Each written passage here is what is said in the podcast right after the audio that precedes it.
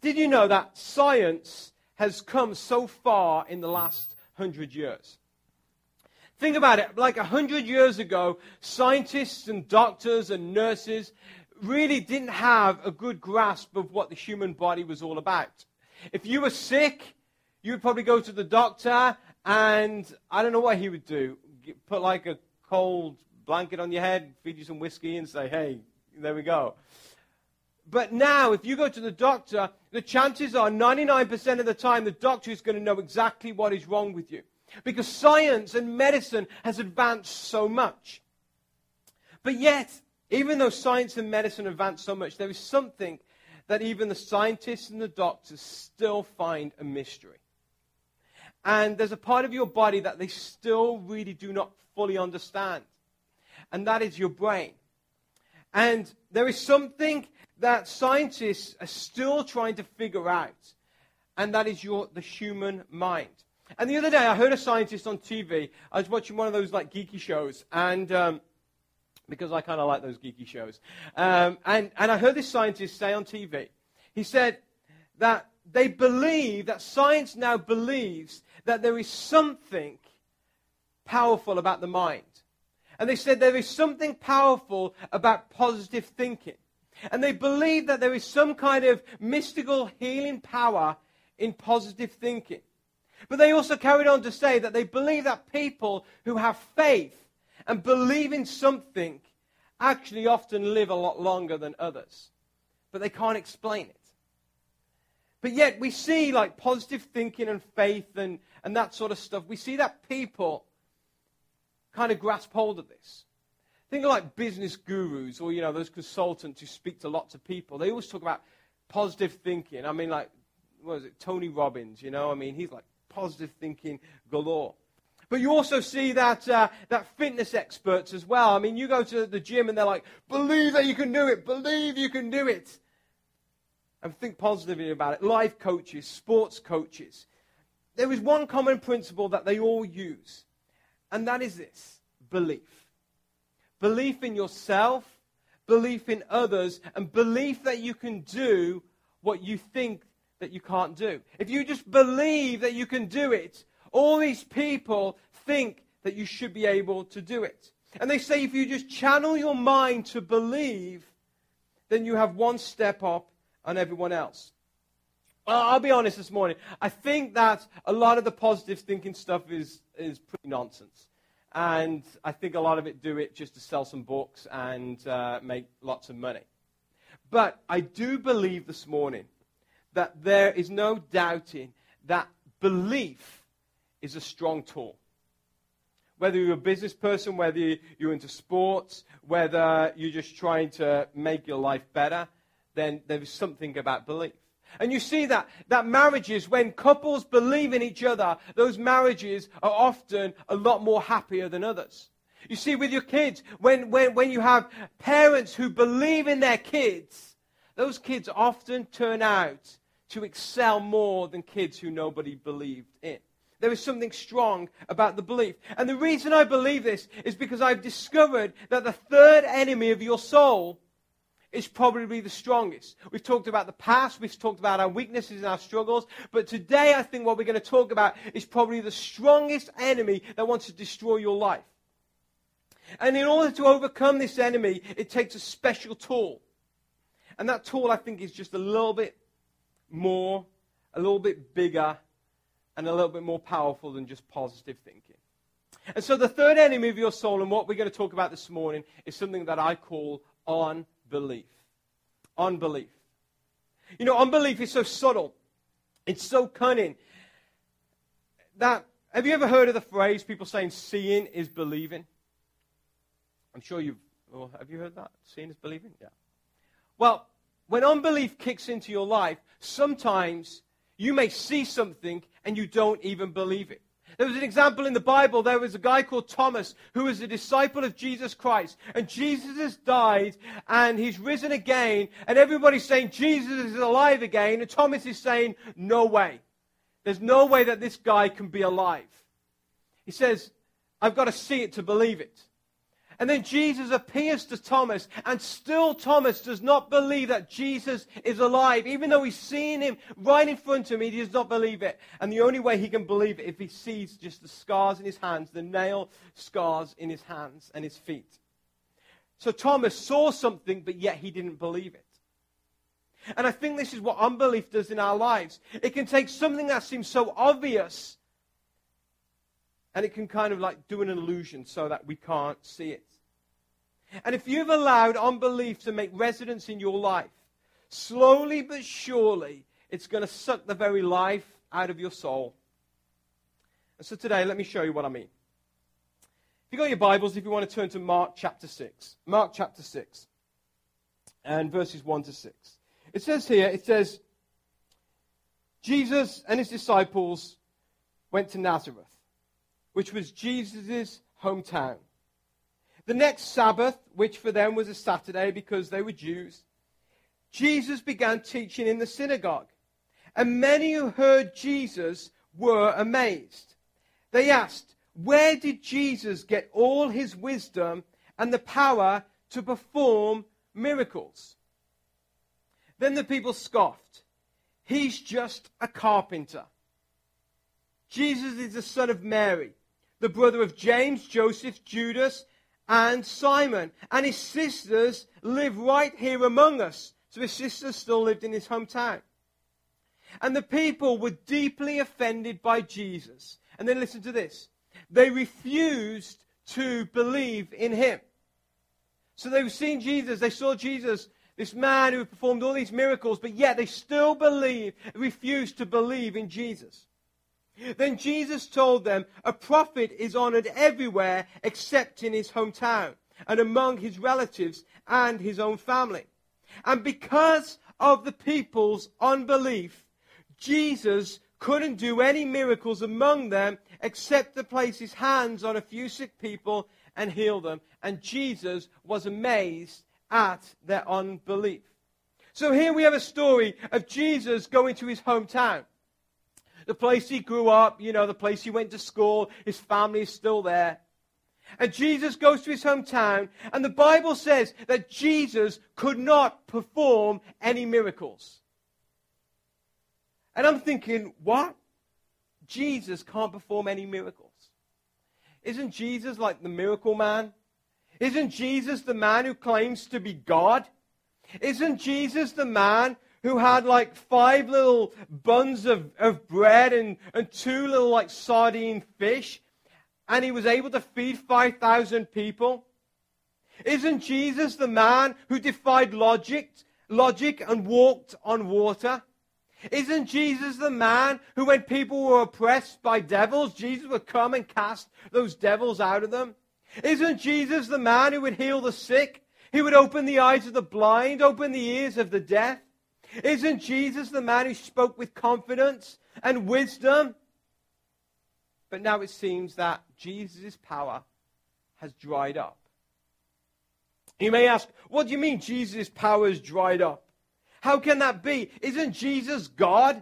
And if Jesus is God, then how can his power dry up? Isn't Jesus the one who, who, who uh, ultimately controls the sun and the stars? Isn't Jesus the one who was there at the beginning and the end? The Bible says the Alpha and the Omega. How can this man's power dry up? If this man's power dries up, then we're all in trouble. But yet Jesus' power did dry up. And there is one reason for Jesus' lack of power in this place called Nazareth. And that is unbelief. Unbelief. I honestly believe that unbelief is the single most destructive force against a believer of Jesus Christ. I also think it's the single most destructive force against somebody who does not believe in Jesus Christ. I think the power of unbelief is so great, it can bring down the greatest men and women of God. And today, what I wanted to do, I want us to take a quick look at why unbelief is so powerful. Why even Jesus was stopped by unbelief. And what is the antidote to unbelief, and how we can make war on our unbelief. So the first thing I want to look at today is, why is unbelief so powerful? And I use a phrase, I think unbelief is so powerful because unbelief changes the locks and the keys. Unbelief changes the locks and the keys. Look in, in, in, in Mark chapter six and verse five. It says there, it says, and because of the people's unbelief, Jesus couldn't do any miracles among them except for lay his hands on a few sick people. You know, in week one we discussed Ephesians chapter six. In Ephesians chapter six, it tells us that there is a war for, for our souls. There is a war going on with our lives. And this war, it tells us, is not against flesh and blood. So it's not against humans. But Ephesians six says it's against spiritual powers and wickedness and rulers in heavenly places. It tells us that our battle is not against this world that we live in, this human world, but it is against an unseen world, a world that we cannot see. And for the sake of this morning, I want us to distinguish between two different worlds. It's almost like sci-fi, isn't it? It's like, ooh. But you've got the human world, and then you've got what I call the spirit world, or the heavenly realm. And in the spirit world, I believe, or this heavenly realm, I believe that the laws of our human world do not exist. What I mean by that is that in this heavenly realm, in this spiritual world, say, for example, the laws of gravity don't exist. It's not like everybody's on their, you know, on their feet and, and you know, an apple drops and drops to the floor. I don't think gravity exists in this unseen heavenly realm. I also don't think that this heavenly realm is governed by time and space like we are. There's no sun that rises and sun that sets. There's no clocks that go forward or clocks that go back. And I also believe that for a human being, for us this morning, just one glance or one look at this world will show us the very greatness and awesomeness of God. I think it will really show us what things uh, or how things really are. And I think a look at this world will give us understanding into what the real powers of this world that we live in really are. However, I think there's a problem. And the problem is this, is that we're humans and we're stuck in this hu- human world. Unless you got like a Stargate, and I, I couldn't stand that show. Remember Stargate? I hated that. But they would like go into this Stargate and then they would like transform in, or like they would like teleport into another world. Like how many Trekkies have we got here this morning, Star Trek fans? And you a minute? Oh boy. Okay. But anyway, so you got these Star Trek, and and what what did uh, what was it? Spock was it that he, um, no? What he would always say, he would say, "Beam me up, Scotty," and he would like be transformed from one area to another. Well, us humans, we don't have that luxury, and uh, as much as Back to the Future would like us to have that luxury, we don't have that luxury. We are here in this human world. And because we are here, here in this human world, it means that there is a barrier placed between these two worlds, this heavenly realm and this earthly realm. And it's almost like a closed door. A door is shut.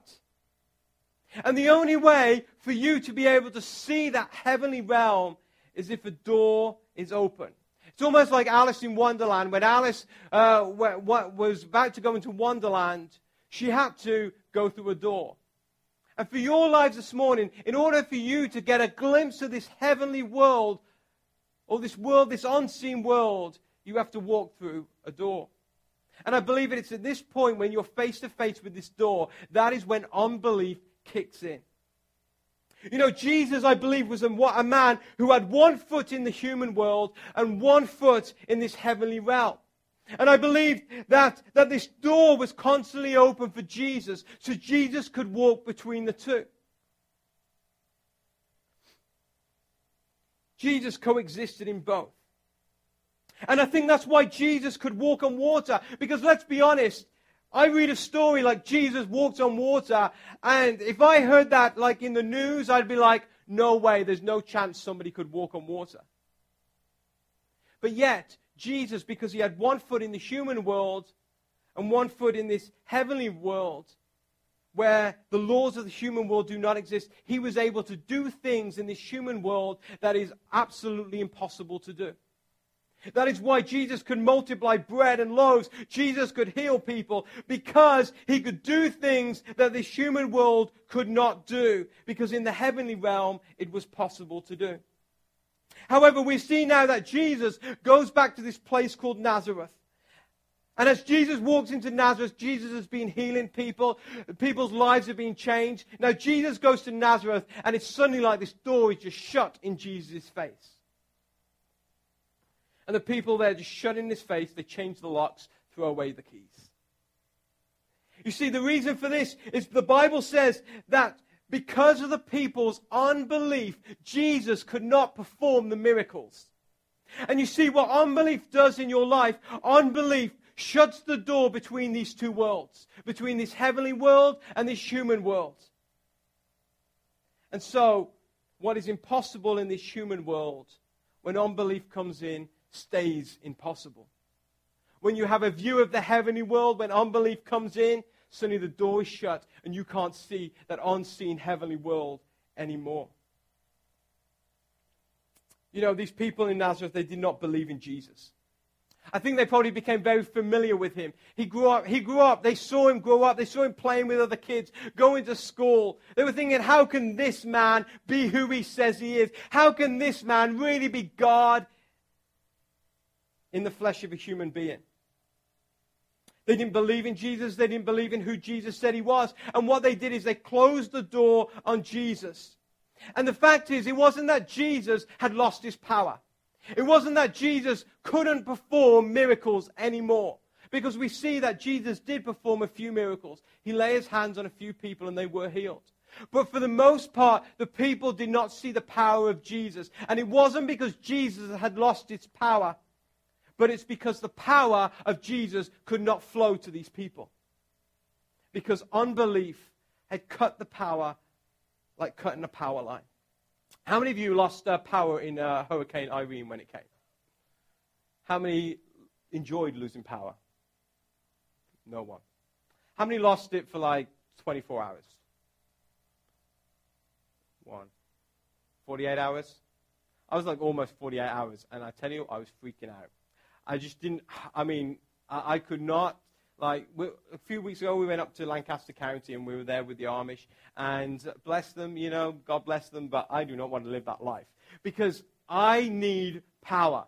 And I just don't know, I mean, it was forty-eight hours without power and I felt like I was just like going crazy. But what happened is that morning I woke up when Hurricane Irene happened. We had no power, so we went out and we were driving around. And we would see that some neighborhoods had power, some neighborhoods didn't have power. In fact, this movie theater actually had power, which I was surprised at. But we didn't have power. And the reason we didn't have power is because there was a cut in the line from when the power was generated to where we were, where we were living. There was a line that was cut. And when unbelief comes into our lives, it's like it cuts that line. So the power of God can't flow into our lives.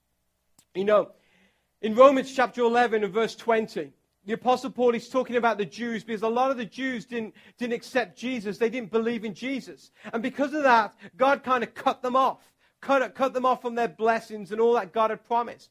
And the Apostle Paul says this. He says, remember, those branches, meaning the Jews, were broken off because they didn't believe in Christ. So they were broken off. There was a break-in because they did not believe in Christ. And then he says to, to, the, to the Roman churches he's writing to, he says, but you, you are there. You still have a connection. You still have power because you believe. Then he says, don't think highly of yourself, but fear what could happen. And when we stop, when we stop believing in Christ and we have unbelief, it's like someone just pulls the power. Someone just takes the power out, and no longer we have the power of Christ. And this is what unbelief does in your life. Unbelief uh, basically cuts off the power. It locks the door, and it stops you from seeing, hearing, sensing, and feeling Jesus Christ. And some of you, you may have been a Christian for a while, and you may be in a place where you're like, I'm not even feeling God. I'm not even sensing God.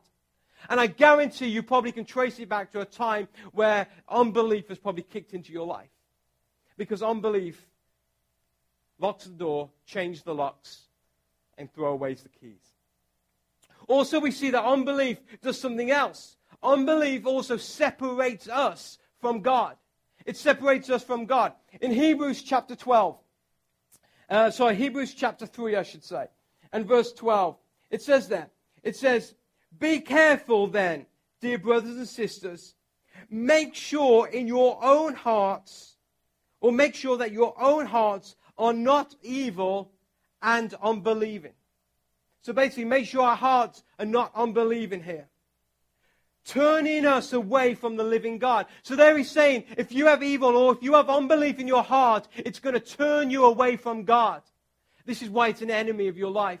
It's not just something that just ha- is part of living. It's an enemy because it turns you away from God. It says, you must warn each other every day while it is still today, so that none of you will be deceived by sin and hardened against God. For if we are faithful to the end, trusting in God just as firmly as when we first believed, we will share in all the things that belong to Christ. Remember what he says. Today when you hear his voice, don't harden your hearts as Israel did when they rebelled. And then he says this. And who was it who rebelled against God, even though they heard his voice? Wasn't it the people Moses led out of Egypt? So there was this big nation who was led out of Egypt, and God was taking them to a place called the Promised Land, and suddenly they stopped believing in God. And then he says this. He says, wasn't it the people who sinned, whose corpses lay in the wilderness? And to whom uh, and to whom was God speaking when he took an oath that they would never enter his rest, or they would never enter the Promised Land? Wasn't it the people who disobeyed God? And then he says this. He says, so we see that because of their unbelief, they were not able to enter into his rest, or they were not able to enter into the Promised Land that God has for us. I believe there is one purpose the enemy of unbelief ta- attacks you for, and that is this: to separate you from God. To separate you from God. I believe when unbelief comes in, it like pushes a wedge between you and God. And the more that you allow unbelief to grow in your life, the greater that wedge becomes.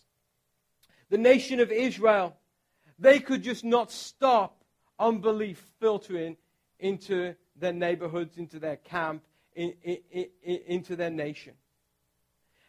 Because they lay in the desert and they could not see where God was going to perform a miracle. They knew God had promised them so much, but yet they were dying in the desert, and they just, this, because of the desert, then unbelief just started to filter through their hearts. And the Bible says, because of their unbelief, they died in the desert. They died in the very place that they let unbelief penetrate their heart. And Moses, we all know how great Moses was. Moses was the man who split the, the Red Sea and did these wonderful miracles. But yet, the Bible tells us there was a point when Moses did not believe God. And God says, because of your unbelief, Moses, no matter how great you've been, because of your unbelief, you are not going to enter into the promises that I have given the nation of Israel. And this is what I believe this morning. I believe each and every one of us has a great plan that God has for our lives. I believe each of, uh, uh, each of us are on a journey, almost like the nation of Israel. We're on a journey to an amazing place, amazing things that God has for us. And we may see them in this life, we may see them in the next life. But all I know is that God has a plan for your life. And the enemy of unbelief wants to stop that plan in your life. And so what he does, he puts a wedge between you and God to separate you. And when you are separated from God, no longer are you able to see God. You can't hear God. You can't sense God. And when you are separated from God, I believe that this life becomes very dark and it becomes very frustrating. That's what unbelief does. It basically changes the locks and changes the keys. And it separates you from God. But there's good news this morning. And very quickly, it's my last thing that I, I, I want to say. But very quickly, I want to give you the antidote to unbelief. The antidote to unbelief. I believe there's only one way to defeat our unbelief. And that is this: by walking in faith. Walking in faith. I believe that faith isn't a feeling. It's not an emotion. But in fact, faith is a choice to take action. Unbelief may control you, but you have the ability to control your faith. And let me tell you this morning, faith always trumps unbelief. Faith always trumps unbelief. Just like a pair of aces always trumps a pair of kings. Faith always trumps unbelief. Unbelief is basically this. Unbelief says God can't. Faith says God can. Unbelief says God can't. Faith says God can.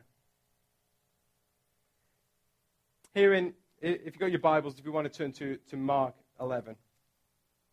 Mark eleven. In Mark eleven, Jesus is talking to his disciples and he's talking about faith. And he says kind of a crazy thing to them. And I've heard a lot of people quote this, and I still really can't get my head around it much. But in Mark eleven twenty-two, it says this. It says, Jesus says to his disciples, have faith in God. So believe in God. Have faith in God. Then Jesus says this, I tell you the truth. And they were probably like on a mountain or in a valley, and they saw a mountain, uh, like a, a big hill uh, uh, ahead of them. And Jesus says, I tell you the truth. You can say to this mountain, you may be lifted up and thrown into the sea, and it will happen.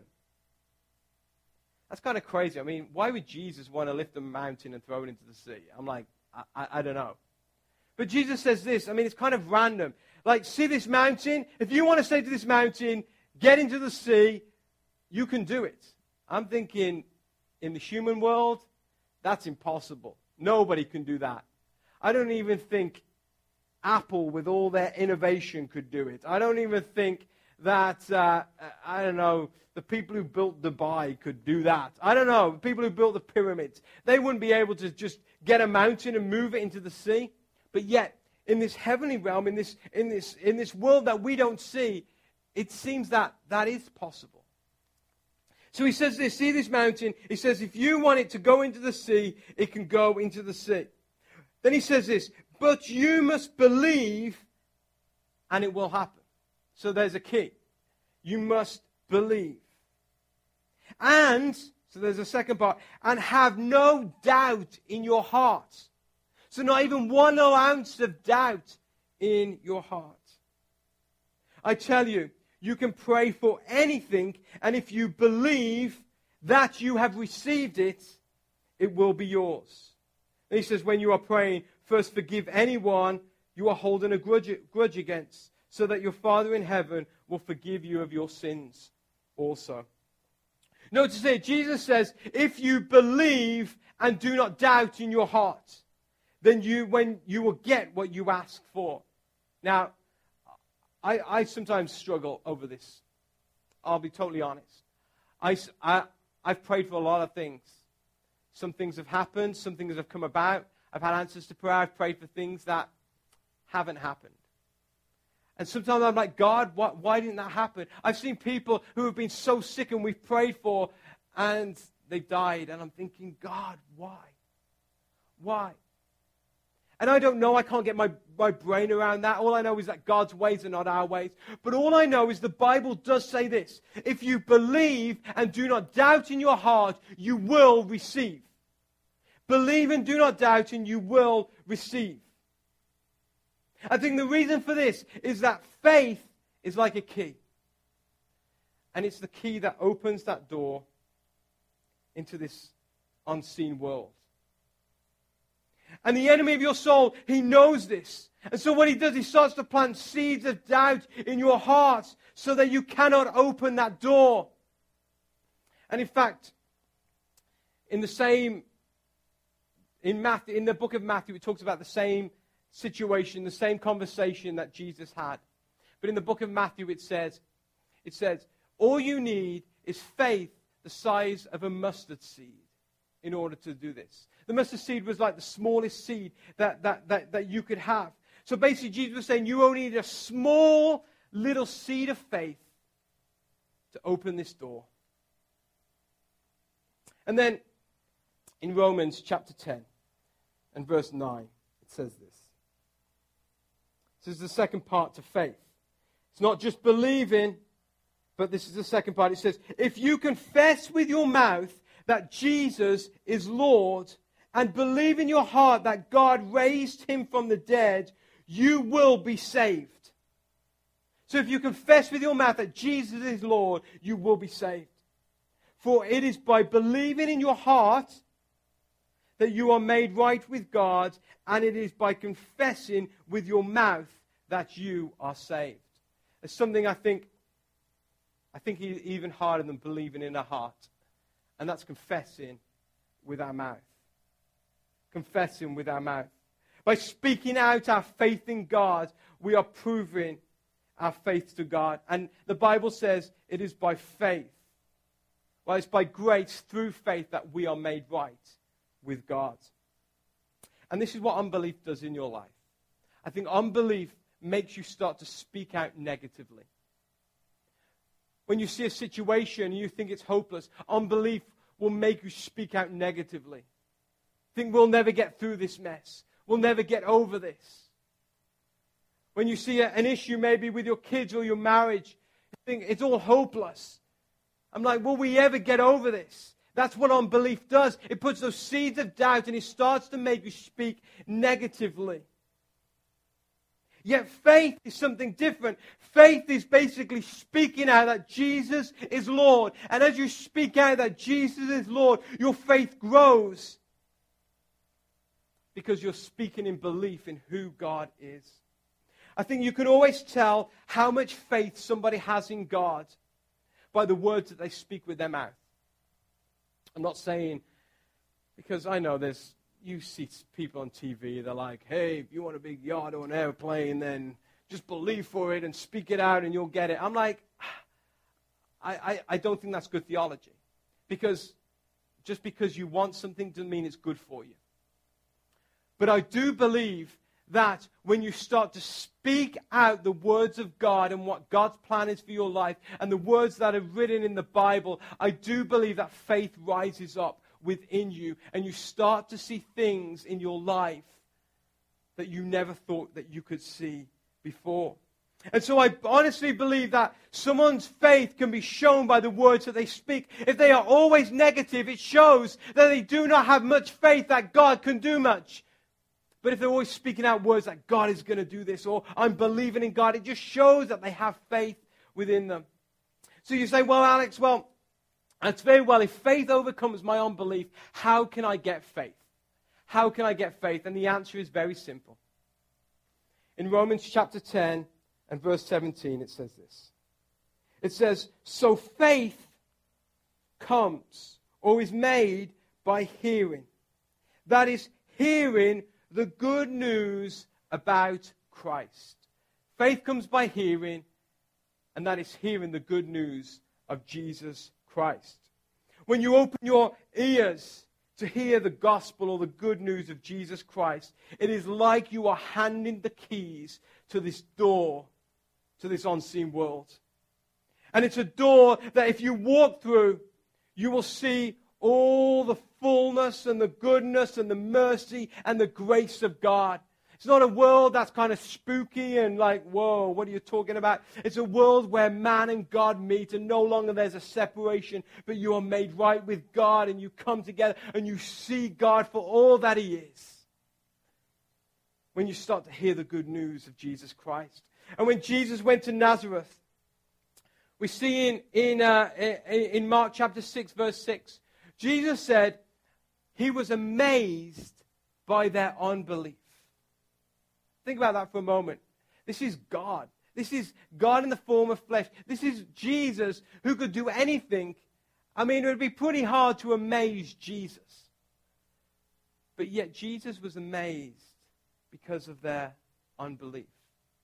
Actually, we see a few more times in Matthew, Mark, Luke, and John, the Gospels, we see that Jesus is amazed. There was one time when this centurion came to Jesus and he said, Jesus, my daughter is sick. If you just say the words, she will be healed. And the Bible says Jesus was amazed at the guy's faith. There was another example when, when a woman, she couldn't get, there were so many crowds around Jesus, she couldn't get to him, but she had this this uh, this problem, this illness, this sickness she had had for years, and she crept through the crowds, and she just grabbed hold of the hem of his garment, and she believed at that point that she would be healed, and Jesus, the Bible says, was amazed at her faith. And I want to ask you today, is Jesus amazed at you? Is Jesus amazed at you? Is he amazed at your faith? Or is he amazed at your unbelief? Think how bad these guys' is unbelief, this, this place now, how bad that unbelief must have been for Jesus to be amazed at it. But yet, he was amazed at it. Basically, how could anyone deny that Jesus was a miracle worker? Yet the people in Nazareth denied it. How could anybody deny that Jesus was the God? It was God in the form of a man, but yet the people of Nazareth denied it. How could anyone insult the one who would die for their sins? Yet the people at Nazareth did. They did because unbelief had blinded them, and slowly it was destroying their souls. So, is Jesus amazed at you? Amazed that you believe he can do the impossible, or amazed that you just don't believe him at all? If you're struggling to believe this morning, if you're finding it hard to grasp hold that maybe there is a God, or you're finding it hard to grasp hold that God really can answer your prayers, then it is time to make war on your unbelief. And there is only one way to make war and our unbelief. And that is by hearing. And as we close today, I want to just spend two minutes. And I want to just share with you the gospel of Jesus Christ. Some of you, you may have never accepted the gospel of Jesus Christ. And I believe it is by hearing the gospel that you come to faith in Jesus. Some of you, you've believed in the, the gospel of Jesus Christ. And you followed the gospel of Jesus Christ, and the gospel of Jesus Christ has changed your life, but yet you are struggling with unbelief. It is by that same gospel that faith arises in you, and you can make war on your unbelief. You know, before this world was formed, the Bible says that there was God. The Bible says before the world, God was God, and there was not much else. And God decided to make this world. He made the earth, he made the stars, he made the planets, he made the sun. He made the animals and the sky and the, and the waters and the fish and the birds in the air. And he made human beings. And he made human beings to be perfect and right. Human beings to live forever in a place called Eden. But one day, these human beings, who we know as Adam and Eve, decided to sin against God. God had told them, you can have free reign, you can do anything, just don't pick the fruit from one tree. But yet, there was something in them that decided to pick of this one fruit.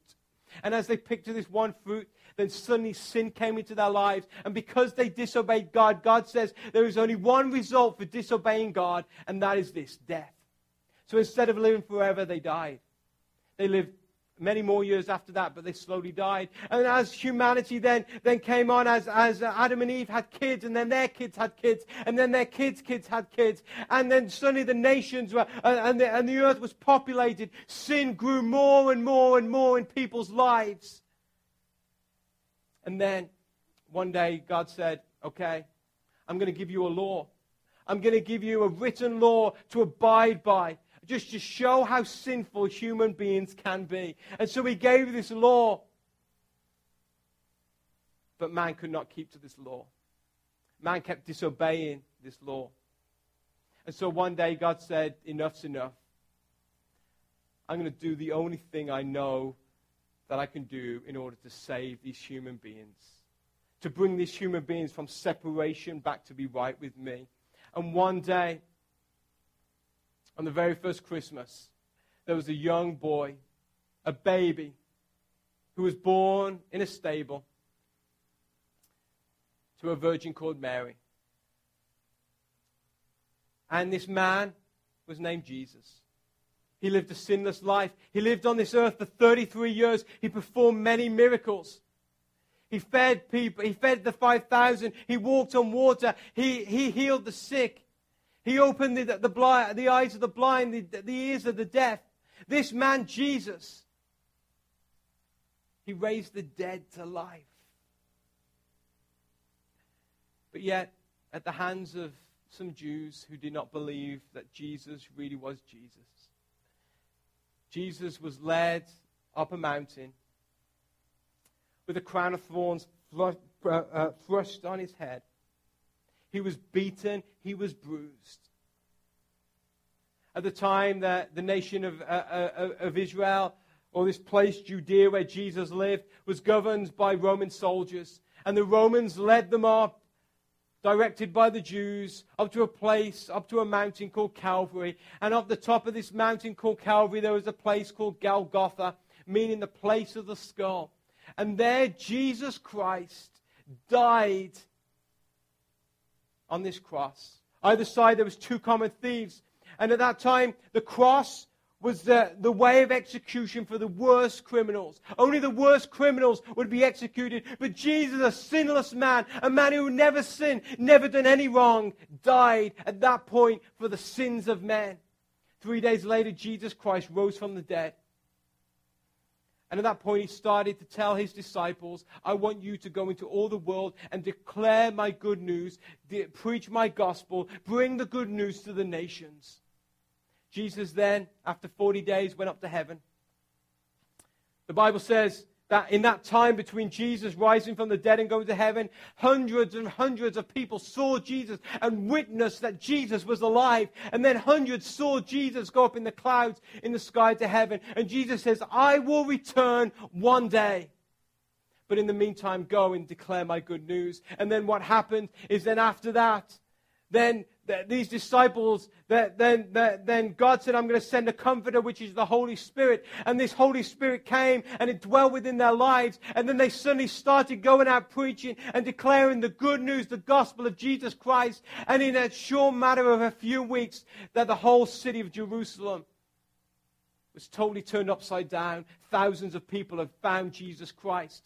And then it went and spread to a place called Samaria. And then it went into a place called Turkey. And then it went into Greece. And it went into the rest of the Roman Empire. And within a few hundred years, this gospel of Jesus Christ had turned the world upside down. Lives had been changed. People had been healed. People had been delivered. People had been raised back by, um, uh, to life from the dead.